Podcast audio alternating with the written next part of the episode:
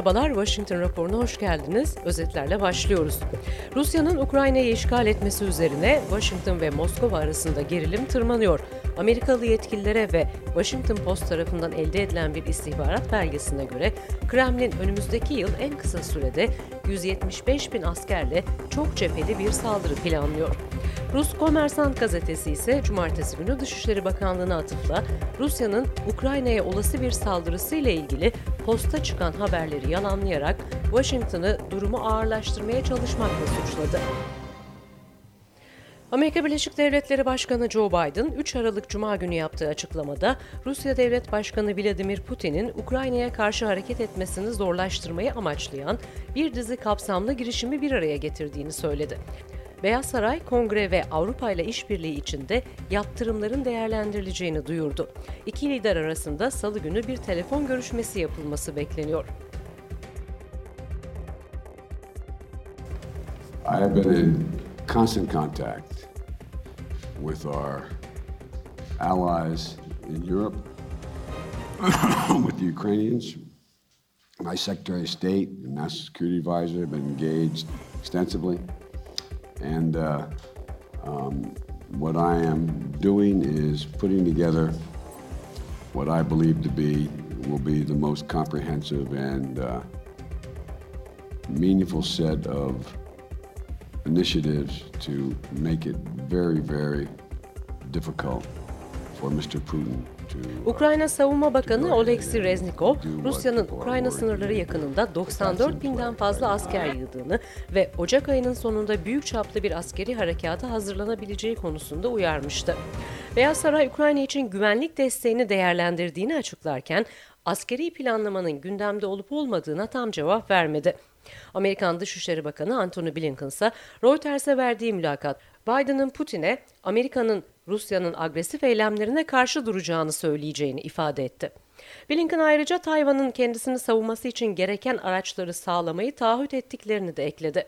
Amerikan Savunma Bakanı Lloyd Austin ise Reagan Ulusal Savunma Forumu'nda konuştu. İndo-Pasifik'in büyük fırsatlar taşıdığını, bununla birlikte büyük meydan okumayı da beraberinde getirdiğini ifade eden Austin, Çin'in giderek daha iddialı bir hale geldiğini söyledi. Amerika bir Pasifik gücüdür ve her zaman öyle kalacağız ifadesini kullandı.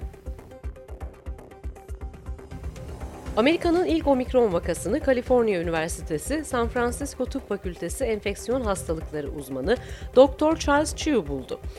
Color Genomics laboratuvarı pozitif vakayı tespit ederken üniversite varyantı tespit etti. Şimdiye kadar omikrona rastlanan eyalet sayısı 4 Aralık Cumartesi itibariyle 10 eyalet. Dünya Sağlık Örgütü henüz omikrondan ölen olmadığını açıkladı. 5 Aralık pazar itibariyle ise Amerika'da 4 Kasım'da kabul edilen kurallara göre yüzün üzerinde çalışanı olan iş yerleri veya Medicare ve Medicaid'e katılan sağlık kuruluşlarının aşısız çalışanları maske takmak zorunda.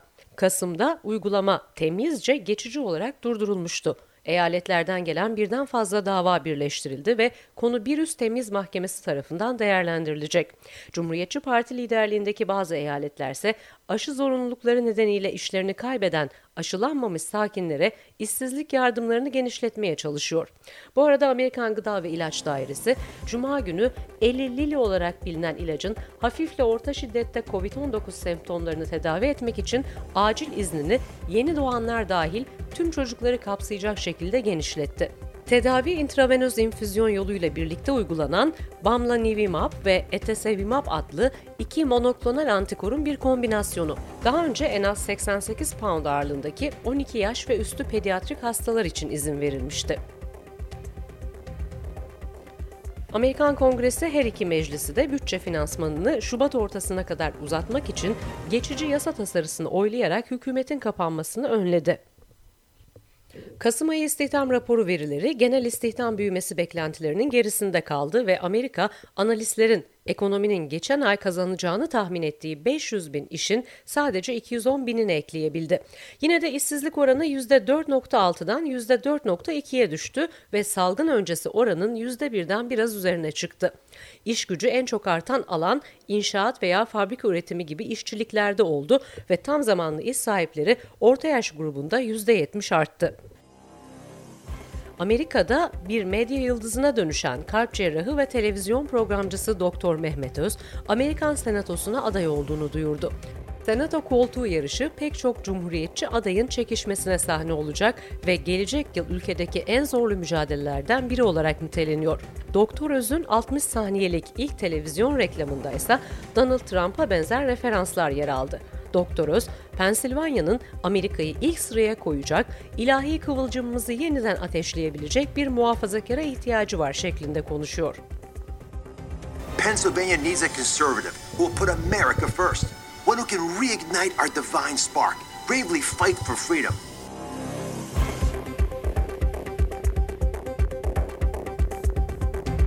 Demokrat temsilci İlhan Ömer, cumartesi günü Amerikan İslam İlişkileri Konseyi Keirin ev sahipliğinde sanal bir galada kendisini yılın Müslüman Amerikalı kamu görevlisi olarak onurlandıran bir ödülü kabul ediyor. Ülkenin Müslümanları temsil eden en büyük örgütü olan Keir yaptığı basın açıklamasında Ömer'e Cumhuriyetçi Kongre üyesi Lauren Bobert'ın kendisi hakkında yaptığı İslamofobik açıklamalara karşı gösterdiği aktivizm gerekçesiyle ödül vereceklerini duyurdu. So when a sitting member of Congress calls a colleague member of the jihad squad and falsely and falsifies a story to suggest that I will blow up the Capitol, it is not just attack on me, but on millions of American Muslims across this country. We of course know that this isn't the first incident. In May, she said, My colleagues and I are politicians with suicide belts strapped to their bodies. Eleştirel ırk teorisinin kurucularından biri yoğun olarak ölüm tehdidi aldığını açıkladı. 82 yaşındaki Richard Delgado, 70'lerin sonlarında ve 80'lerin başında eleştirel ırk teorisinin temel ilkelerini oluşturan bir grup araştırmacıdan biri olduğu için kendisini arayanların ölüm tehdidinde bulunduğunu duyurdu. Delgado ve eşi Jan Stefankik, teorinin temel fikrini oluşturmanın yanı sıra 2001'de teoriyi okul müfredatlarına koymak isteyen yönetim kurulları için önemli bir rehber görevi gören Kritik Irk Teorisi Giriş adlı bir çalışma yayınlamıştı. Eleştirenler teoriyi beyazlara karşı ırkçı olarak ülkenin dört bir yanındaki okulları her meseleyi ırk üzerinden çerçevelemenin bir yolu olarak nitelendirmekteler. Destekleyenler ise çocuklara ülkedeki uzun ırkçılık tarihini öğretmeye yardımcı olduğunu savunuyor.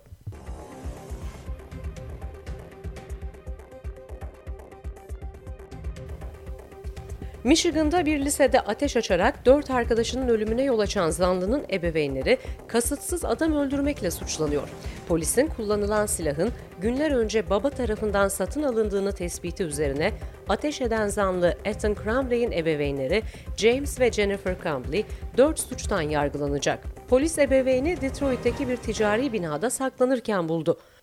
Bu arada Cumhuriyetçi Kongre üyesi Thomas Massey'nin aile üyeleriyle her birinin ellerinde silah tutarak verdiği yeni yıl fotoğraflı Twitter paylaşımı ise Şubat 2018'de Parkland okul saldırısında 14 yaşındaki kızı hayatını kaybeden Fred Gutenberg'in tepkisini çekti. Parkland'da ise bir başka gelişme daha yaşandı. Michigan'da lise öğrencisinin dört arkadaşını silahlı saldırıyla öldürmesinden tam bir gün sonra Parkland'da bir lise öğrencisinin bir sosyal medya sohbet grubunda arkadaşlarına okulda silahlı saldırı olacağına dair tehditte bulunduğu öğrenildi. Öğrenci gözaltına alındı. Twitter'ın yeni CEO'su Parag Agrawal bu hafta başlarında kurucu ortak ve CEO Jack Dorsey'nin aniden ayrılmasının ardından Cuma günü şirketin yeniden yapılanmasını duyurdu. Pazartesi beklenmedik şekilde istifa ettiğini açıklayan Dorsey, yanlış bilgilerin ve diğer zararlı içeriklerin yayılmasını kontrol edemediği gerekçesiyle eleştirilmekteydi ve istifa etmesi için birçok yatırımcının baskısıyla karşı karşıyaydı.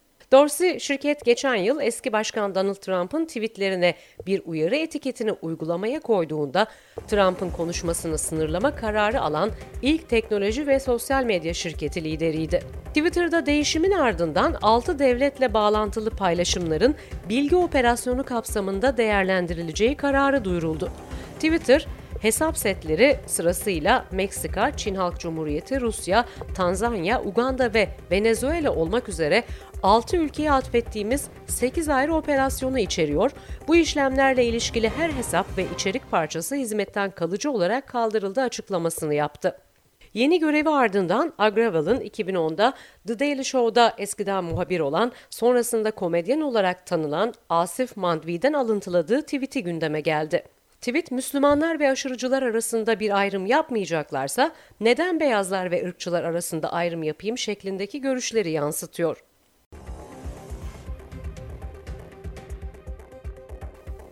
Ve Amerika'da bu hafta yaşanacak olanlar.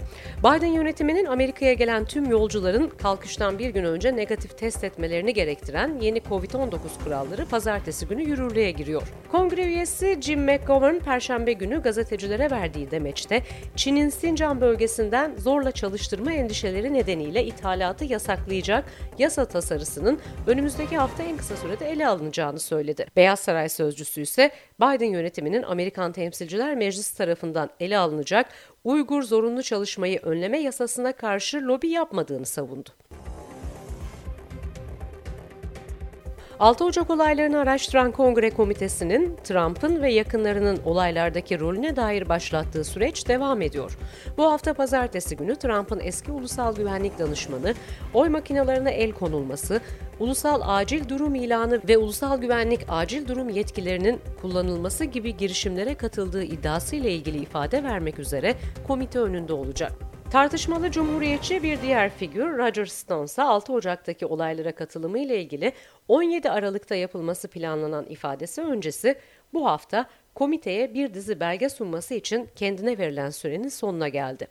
Aynı şekilde sağcı komplo teorisyeni radyocu Alex Jones için de 6 Ocak soruşturma belgelerini teslim için son gün pazartesi. Jones 6 Ocak olaylarına katılımı ile ilgili 18 Aralık'ta ifade verecek. Jeffrey Epstein'ın uzun süredir arkadaşı olan sosyetenin tanınan isimlerinden Ghislaine Maxwell davası New York'ta bir hafta boyunca devam etti. Bu haftada sürecek. Davanın açılış konuşmaları 29 Kasım'da başlamıştı. Maxwell, reşit olmayanları cinsel suç faaliyetinde bulunma niyetiyle nakletmek gibi 8 ayrı suçlamayla karşı karşıya.